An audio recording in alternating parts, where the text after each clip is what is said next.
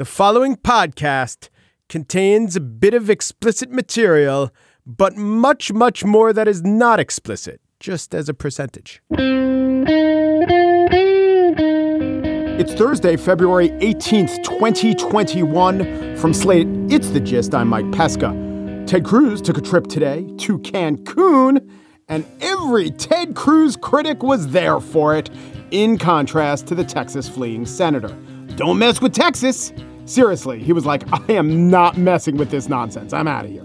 Cruz said he was just accompanying his daughters to Cancun, as a good father does. I think there was a plot point in a lot of the 80s spring break movies he and I watched. And he said he'd be coming back on the next available flight, available being defined quite loosely. You know the expression no takebacks? Ted Cruz does not. Cruz said he was trying to be a good father because that is what you do in these situations claim fatherhood. The one time when a guy uses the excuse spending more time with family, and we can confirm he really was spending more time with family, it still is bullshit, perhaps greater bullshit than ever before. It's so easy to loathe Ted Cruz and to find fault with his decision and the deployment of the daddy daughter shield. But I ask myself, I have to, is this just a case of a guy we hate who does something we'd all do?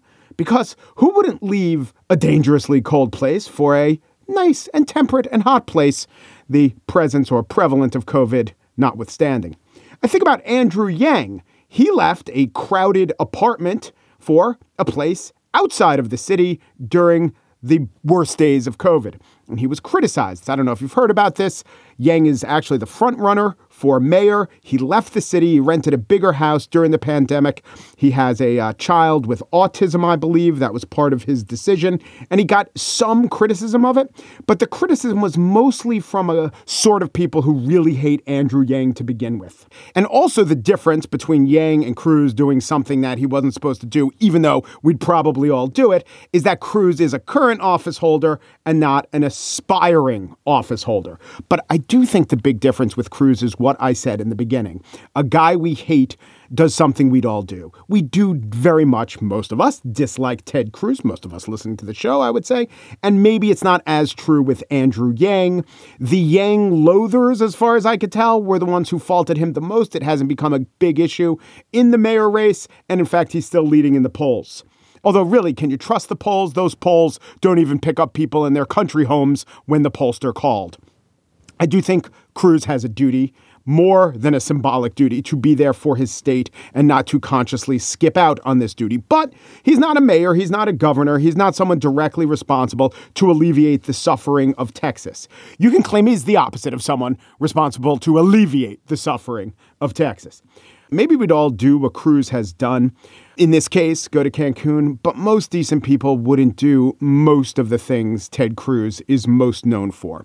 And I really can't defend him in this situation. He should not have done it. I do recognize, however, that Ted Cruz hate is easy and it barely warms the vulnerable and frigid cockles of the heart.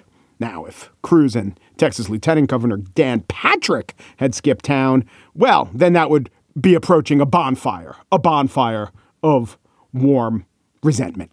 On the show today, I spiel about inhabitants of Texas who are especially vulnerable. It is the cows. But first, an excellent new documentary, MLK FBI, traces the history between the nation's premier law enforcement agency and the nation's premier civil rights activist. It was an ugly and shameful history, and we should add lawless, spearheaded by J. Edgar Hoover and countenanced by presidents. Here to talk about his film is its director, Sam Pollard, up next.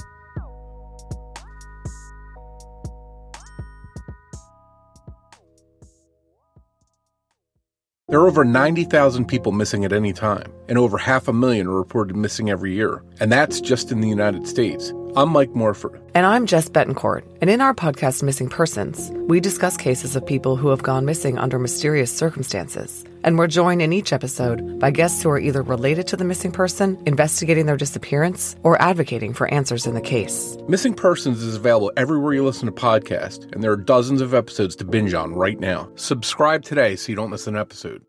Hi, this is Rachel Uchitel, and I'm here to invite you to listen to my podcast, Misunderstood with Rachel Uchitel. This podcast delves into the lives of those who have been reduced to a single headline. Each episode will take a closer look at the stories of those who are on a mission to change their narrative. Join me as we uncover the truth behind the misconceptions, shed light on the stories of those who have perhaps been wrongfully portrayed, explore the complexities of the human experience, and celebrate the power of second chances. Who doesn't love a good comeback story? MLK FBI is a new documentary about an eventuality and an ethical question. When the National Archive puts government documents up on the web, one has to confront them. Tapes from the hotel rooms, FBI reports, those are pieces of information that we shouldn't have. The FBI was most alarmed about King because of his success. He realized how sick this country was. We were trying to reveal the truth about segregation. In 2027, the public domain will receive tapes that the FBI, under its director J. Edgar Hoover, surreptitiously made of Martin Luther King, and reportedly, the tapes will include elements of King's extramarital affairs. The FBI's targeting of King, how they tried to use those tapes, and what the implications, ethical and otherwise, of that effort and those tapes are, are what documentarian Sam Pollard investigates in this new film. Welcome to the gist. Thanks for coming on. My pleasure. Good, to be on.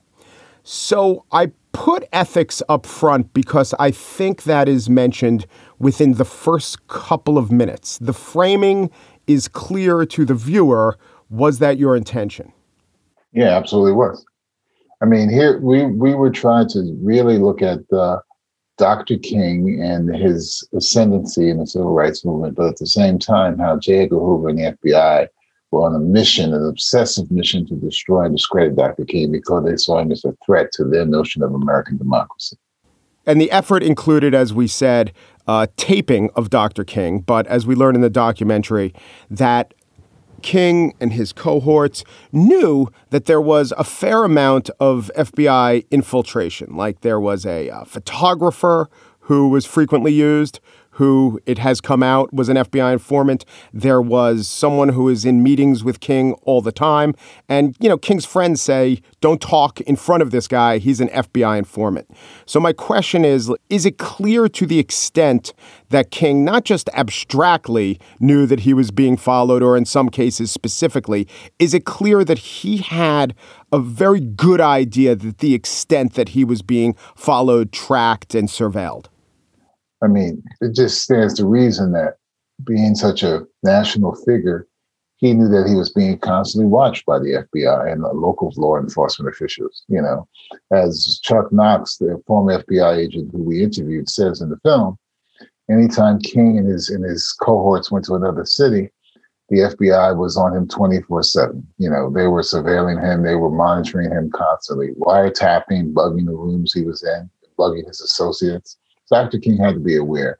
Clarence Jones says in the film that initially he didn't want to believe it, but deep down, Dr. King knew that he was being surveilled constantly. The people who have to deal with this are usually well, I don't want to be naive, but when I think about someone who's the subject of FBI surveillance, um, maybe the FBI wants me to think this, there's something like a mob boss or an alleged mob boss, or maybe someone involved in criminal conspiracies. And often those people have the resources to know how to navigate that. So, since Martin Luther King was clearly the opposite of those things, how did he acquire? There is a skill set to dance around that. How did he acquire that skill set? What were the skills that he used? Well, uh, you know, I, I would say this. I would articulate it to you like to to you this way, Mike. Listen, Dr. King and Andy Young and others probably knew there were certain things sometimes they shouldn't say in certain situations or in the telephone, but there were times when they did have other discussions. So I'm not. I don't. I don't like that term. It was a skill set, man. Oh, I'm going to okay. challenge that. I don't like that term. It was a skill set. You know, you, you, you're acting like Dr. King said, well, this is how we need to act every time we hear something, we go into a hotel room. If, if that was the case, then how come they were able to get so much information on Dr. King? Yeah. You know, I get it. He, he probably knew that he was being surveilled, but he probably didn't take the kind of, you know, the, the skill set that you're saying to sort of protect himself. If he did, he wouldn't have gotten all that. They wouldn't have gotten all this stuff on tapes that they say they have on Dr. King. So yeah. I, I, don't really like that question, man. I, I hear what you're saying. Maybe the answer is just tell the truth and shame the devil. And J. Yeah. Edgar Hoover and those guys, man, were their tactics devilish. And they justified them I guess this gets more into a psychological question, but was there justification partially that it was in the national interest, but it also did seem to really disturb J. Edgar Hoover that Martin Luther King was becoming um, a national hero. That was something he could not abide. And not just, it would seem, not just for reasons of, I think it's bad for the security of America. Well, I, I think you're right. I think, first of all, he justified it because he felt it was in the national interest. Think of it this way, man. He's the head of the national, the American police force. And the idea that somebody like Dr. King, who he saw as a radical, was basically saying we want to upend the notion of American democracy. And what did American democracy mean in the 30s, 20s, 30s, 40s, and 50s? It meant, you know, segregation. It meant that there were white people who were in charge and black people were treated as second class citizens. Now, many Americans, Mike, in America, white Americans, didn't have a problem with that. So, how come Dr. King now is trying to change the status quo? Why can't you leave well enough alone? So, and the other thing was psychologically for, for, for Hoover, like many white people at that time, a black man all of a sudden wants to step front and center and say things need to change in America. How dare he? You know, so it's both the feeling that the king and his people are subverting the national interest, and secondly, that a black man is stepping out of their place. That's as simple as that. Every president, Hoover worked for many presidents, and every every president had titular authority over him, but he understood power and how to cement his fiefdom. I have a question about some of the presidents who dealt with King. To what extent did Kennedy, in your from your research, to what extent did Kennedy know about the surveillance and what was essentially the gathering of compromise on King? To what extent did he know about that? Well, well Bobby Kennedy signed off on the initial, the initial surveillance of King because Bobby Kennedy, like his brother, you know, like a lot of Americans, felt communism was was was something that could destroy the fabric of American democracy. So when Hoover went to Bobby Kennedy and said, Dr. King, Martin Luther King Jr., is associating with a known former communist, a gentleman named Stanley Levinson. That gave him cause to have him wiretapped, you know, because communism was the scourge of America. Now, in our research, I don't know how far Bobby Kennedy knew King had went in terms of the surveillance and the, the, the bugging of the rooms and getting all this stuff about sex, um, Dr. King's sexual improprieties. You know, he had been I guess he was no longer attorney general after 64. So I don't know how far, how much he knew how far that Hoover had went. And how about LBJ? To, LBJ knew. His... LBJ knew how far Hoover was going, you know, and he obviously didn't have an issue with it, particularly when King came out against Vietnam. I mean, if you listen, to, if there's a sequence in the film after King wins the Nobel Peace Prize, he's coming back to America you heard that audio tape interview with J, um, LBJ talking to one of his assistants about how to handle King coming back. Should he meet up with King? And the and the assistant says, "Well, you know, his his personal life is a bit of a mess, is what he's saying, and maybe mm-hmm. you shouldn't." You know, so they were they were well aware of how far Hoover had went. Right now, in the film, there is essentially what I've come to think of Hoover wasn't getting the wasn't curtailing King's ambitions. He clearly communicated to King that he had some what we call now compromise on him, and it wasn't changing King's actions. And part of that was the media weren't taking the bite. So he reached out to the King family in what I consider to be a suicide prompt. That's the word I kept u- using. He tried to convince King to perhaps commit suicide. So, a couple questions on that. One is to what extent do you have that? Do you have the letter? Is it clear that that was the intention? It was clear. Is it clear that that's how the King family took that? Well, I mean, the, the letter, there's, there's pieces of the letter in the film. Most of it is redacted. But, you know, I came away with the same feeling that they were intimating that King should maybe give, do away with himself. And initially, you know, they sent that letter and the audio tape to the SCLC office, and it inadvertently went to Coretta Scott King. you know, and then she got the letter and then she listened to the tape. This was where I felt that the FBI, they had really gone beyond the pale in trying to destroy King. Do we know if LBJ knew about the suicide prompt letter? I, I don't know for I don't know for sure, but I would bet you he did. So then what do we think? I've read a lot about this, and there are many historians who make the point that LBJ and King were partners, earnest partners in civil rights, but as you document, LBJ, the consummate politician, didn't have too many ethical boundaries on trying to, you know, be in a position to manipulate even his partners. What do you make of how much credit LBJ should get when it comes to civil rights, given everything you've unearthed? Well, you know, man, I, I grew up during the period of the Great Society, and uh, LBJ did a lot after JFK's assassination up until 66, 67, you know. And uh, he was a tremendous supporter of the movement and helping, you know, the, getting the Civil Rights Act passed in 64 and the Voting Rights Act passed in 65. You know, so I'm not going to take away anything from him. I think he was a very important player in the civil rights struggle for that period. Now, what happened is, you know, when Dr. King on April April 4th, 1967, at Riverside Church came out against Vietnam, that completely severed his relationship with LBJ because LBJ was pro-Vietnam, pro-America's involvement in Vietnam. And that that really just destroyed it. And Dr. King had to know that, that would, that's what would happen, you know, by going up against Johnson administration coming out against Vietnam. And he also had to deal with people within the movement who felt he was stepping out of his, his comfort zone by protesting that we should not be in the war. Did the fact that MLK's extramarital affairs, that wasn't that didn't get widespread dissemination as perhaps Hoover would have liked. Is that simply a, a, relic of the media standards of the time? It wasn't that people in the position to make the decision could say, let's run with it. It just simply wasn't done. Yeah, it wasn't done. I mean, you know, it if it had done. been done, there would have been revelations on JFK and LBJ and others. It just wasn't done back then.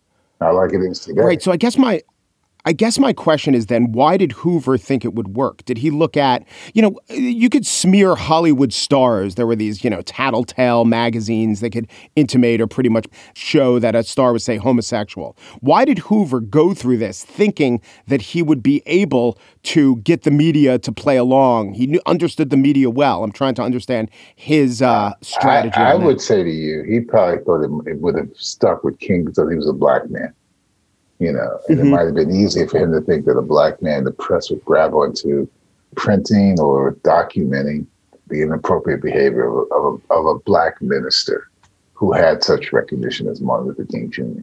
How did you make sure that that these tapes that aren't out there now, that these tapes didn't become something that was maybe tantalizing to the viewer? Well, here's here's my reaction to this notion about what's going to be on those tapes in six years, those tapes are supposed to be released. Now, who knows? There may be, you know, the King family may try to stop it. Who knows? The NAACP may try to stop it. I don't know. But the thing to ask yourself here, Mike, is if the tapes are released, will they be unedited tapes? Which means if they're unedited tapes, there'll be much more than just the supposed sexual improprieties of Dr. King. There'll be the dialogues and the conversations he had with his people when they went into different cities about the strategy they were going to undertake. If the tapes are edited, then it probably will just be the salacious stuff, and there's no reason to hear them. So those are the questions that have to be asked. What's the state of those tapes? In the culture we live in today, most people want to hear the salacious stuff. To me, that's not my mindset, but that's me. So who makes the choice? Is it just the raw state of the tapes now will dictate how they're put into the public domain? Yeah, I don't know. I mean, that's what that's what I'm asking. That's what I'm saying to you. I mean, I don't know how they're going to release these tapes, you know, and they'll probably be, you know, I would imagine there'll be some people, some organizations, maybe the King family, who may try to have these tapes not released in 2027. Who knows? Are you trying to create, was it a conscious effort to create an ethical norm around how those tapes are used once they're released in 2027? I was just trying to tell a good story, man about two men on the same trajectory, one with a goal to take people, his people to the promised land, and the other one with the goal to stop that man from doing that.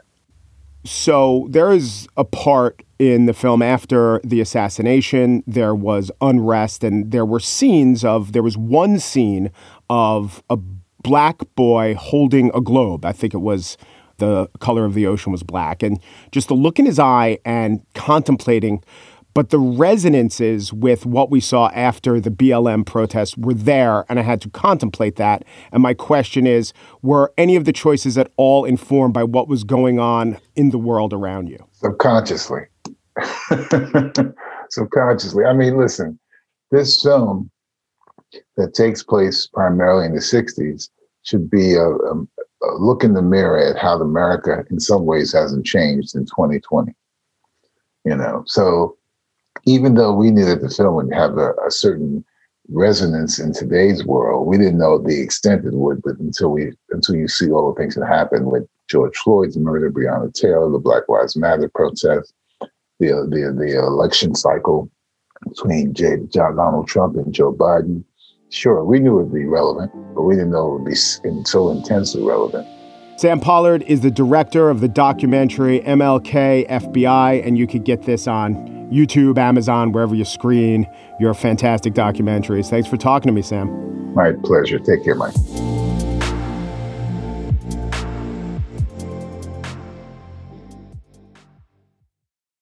We've all seen the headlines in the news of how someone lost their life in an act of cold blooded murder. And while it's sad and grabs your attention, most people go on with their day without giving it another thought. But have you ever stopped to think about the life of the person at the center of the news story? They were more than just a headline or a statistic, they were someone's loved one or friend. I'm Mike Morford, and my podcast, The Murder in My Family, dives into some of those stories to help listeners get to know the person who was lost and how their death affected those closest to them. Listen to The Murder in My Family everywhere you listen to podcasts. There are well over 100 episodes to binge on now. And now the spiel. The icy temps in Texas are taking a toll on Ted. But not just Ted, there are true innocents in all of this. And those are the cows. In Arkansas, ranchers are fitting pantyhose over the heads of calves in a desperate attempt to keep them warm. In Montana, they've been duct taping calves' ears to their necks to stop them from falling off. In Oklahoma, Newborns arrived onto snow-packed frozen ground and perished while ranchers were reportedly sticking the hardest-hit animals in the front seat of pickup trucks and even inside their homes. Sorry, Bessie, you didn't call shotgun. You didn't even call stun gun, which I can understand given the sensitivities. So that report is from Bloomberg, and yes, the poor cowsies with their earsies, wheezies. Some farmers are actually putting pantyhose on these cows' heads. I hope it's not fishnets, because not only does that not work, you don't want a super sexy cow distracting the whole herd. Now, if you want to know the physics and science behind all of this, we turn to the world's only bovine thermodynamics podcast, Hot Beef. No, I'm kidding. It's something called Sunup TV. I think it's an Oklahoma show. And here they're interviewing Paul Beck of the Oklahoma State Extension School livestock specialist. These baby calves, newborns, have very thin skin. You know, they're born with brown adipose tissue that they use for energy until they get up and suckle. And when they start shivering, they can burn through that brown adipose tissue really quickly. And whenever they lose that, that's when those calves will starve to death very rapidly. So you need to, you know, really watch cows that are expecting. And if that calf doesn't get up and suckle, or if he's born out exposed into the elements, you need to get him moved in to shelter, make sure he gets up and suckles. And if you find a calf that's you know, having hypothermia or low body temperatures, you need to get them in, get them into the pickup. Once more, there it is, shotgun. And if it's really serious, you know, bring them into the house and put them in the bathtub in some hot water. And, you know, I always, you know, tell producers if you have kids or grandkids, you make sure they get in there with that calf and see it in the in that bathtub in your house because they'll always remember it. The near death experience of a cow that makes memories of a lifetime for a kid. But as you could hear there, it's not the cold that leads to death. It's the cold that leads to shivering. Cows are very thin skinned. Can you believe these snowflakes? Upset, endangered by all the snowflakes? I didn't think I'd be getting a lesson in calf ear care and heating today, but this is the glories of a broken electrical system and a rabbit hole based media ecosystem. I do have to say, if I want to be perfectly honest and self reflexive here, I do think that this impulse, the oh, the poor cowsy wowsies, if you play it out logically and really think about it, were you sad for the cows when you heard that? Because I was sad for the cows when I heard that. I don't want the cows to lose their ears. Not because then the cows can't wear eyeglasses or not because it subjects the cows to taunts for this unasked for status, because really, he or she won't hear the taunts anyway. I reflect on this. My sympathy is sympathy for pain in the course of a life that exists for us to kill and eat the cow. It makes little sense to feel this pang of sympathy along the way when the entire point of the cow being on that farm is the consuming of said cow. I don't know, maybe it's a dairy farm, but lots of those cows, lots of the earless or near earless or pantyhose wearing cows in Texas are going to the slaughterhouse. And you'll know it if you bite into a burger and get a Hanes control top surprise. So, this actually reminds me of something I posted yesterday on Twitter, P E S C A M I, Pescami. Do follow me there. And it was about some animals that have been fingered in, in, in, old gumshoe lexicon, fingered as possible sources of SARS CoV 2. The bat came first, the human came second, but between bat and man, there might have been another critter, like a raccoon dog or the ferret badger, two verbs which describe the assembly and consequence of good investigative reporting, or the civet Oh, how we need good civet education in our schools with lessons like don't eat civets. But someone said to me on Twitter, P S C A M I, I don't know why I'm going so hard on it today. Someone said to me, you know, if your point isn't that vegetarianism is the only way to go, I don't know what you're getting at. There is actually an in between point, which is that those very animals, raccoon dog, ferret badger, they were, again, fingered between 2002 and 2003 as a possible source of the SARS outbreak. So we've known the risks, right? But overall, I gotta say that person is correct. It's wrong to say, ooh, this animal is delish in the form of meat, but this animal is horribly taboo. Doesn't make sense. And there's no logic to that, and there's often a lot of cultural insensitivity with that. The argument can't be the Chinese are wrong or weird for eating these specific animals. The argument really has to be you gotta be a vegetarian. I think it's an ethically sound argument. It's probably better for the world and better for our bodies. And, you know, you do got to supplement with protein, but better for the environment even beyond the animals. But I have no good counter to that argument, especially when it comes to factory farming. But still, I eat the meat. Why? Okay, selfish reasons, convenient reasons, justifications rather than solid ethical practice. I could give you explanations, but I'll admit right now they are mostly justifications. They're not great explanations. No explanation goes higher than I really shouldn't be doing that. So I think about that and I will ponder it. And I actually, and here's an odd thing about me I think the gap between action and my knowledge or understanding of ethics is an interesting gap. I like to spend time in there mentally, I like to ponder it. I enjoy what some people call cognitive dissonance. I like considering the exception to the rule, the hard to square fact. And I guess I am lucky enough to have the space and let's face it, the warmth a bit of hominid privilege to be able to do so. So sorry, cows, but I'll give you this one for one night only.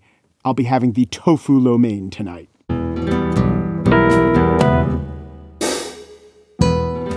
And that's it for today's show.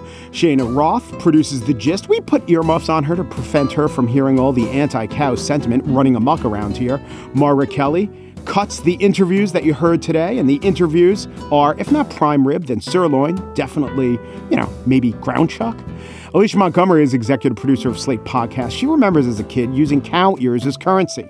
And when people would say, Can you break a heifer lobe? she'd offer them five pig snouts and a beak.